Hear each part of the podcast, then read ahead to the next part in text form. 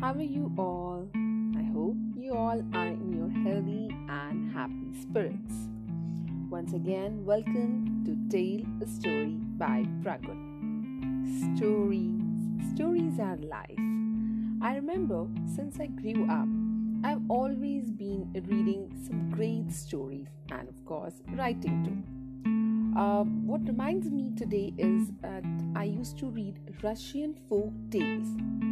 So, I plan to read one story from Russian folk tales today.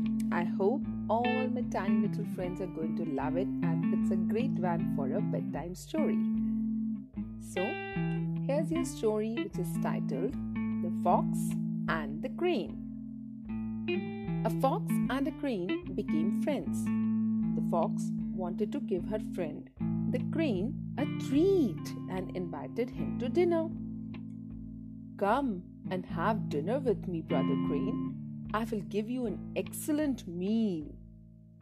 The crane accepted the invitation, and the fox made some porridge and spread it on plates. Eat it up, Brother Crane, said the fox. It's very good. I made it up myself. The crane pecked and pecked at the plate with his long beak. He pecked and pecked but could not get anything off the plate. Meanwhile, the fox was licking her plate with her tongue.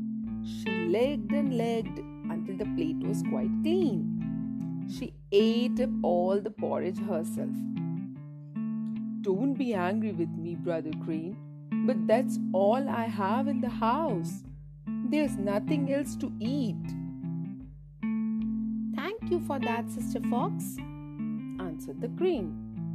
Now you must come and have dinner with me one day. The fox went to the crane for dinner. The crane had made some soup and put it in tall jars with narrow necks. He put the jars on the table and said, Eat it up all, Sister Fox. It's all I have in the house. The fox walked round and round her jar. She tried this way and that. She licked it, she sniffed it, but not a drop of that soup could she get, for her head was too big to go into the neck of the jar. But the crane had his long beak in the jar and begged and begged until he had eaten all the soup. Don't be angry with me, Sister Fox. That's really all I have in the house. But the fox was angry. She had thought she would eat enough to last her a week, but she went home hungry as hungry as she had come. Reason the crane had given her did for that. Since then, there has been no friendship between the fox and the crane. Well, kids, that's all for today.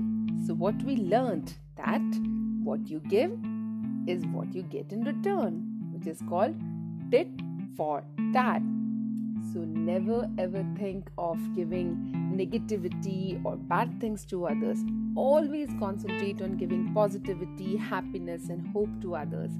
So, the same you will get in return. On this happy note, Pragun says goodbye to you. I'll be back with another story for your bedtime. Till then, stay happy, keep smiling, and keep listening. Bye bye.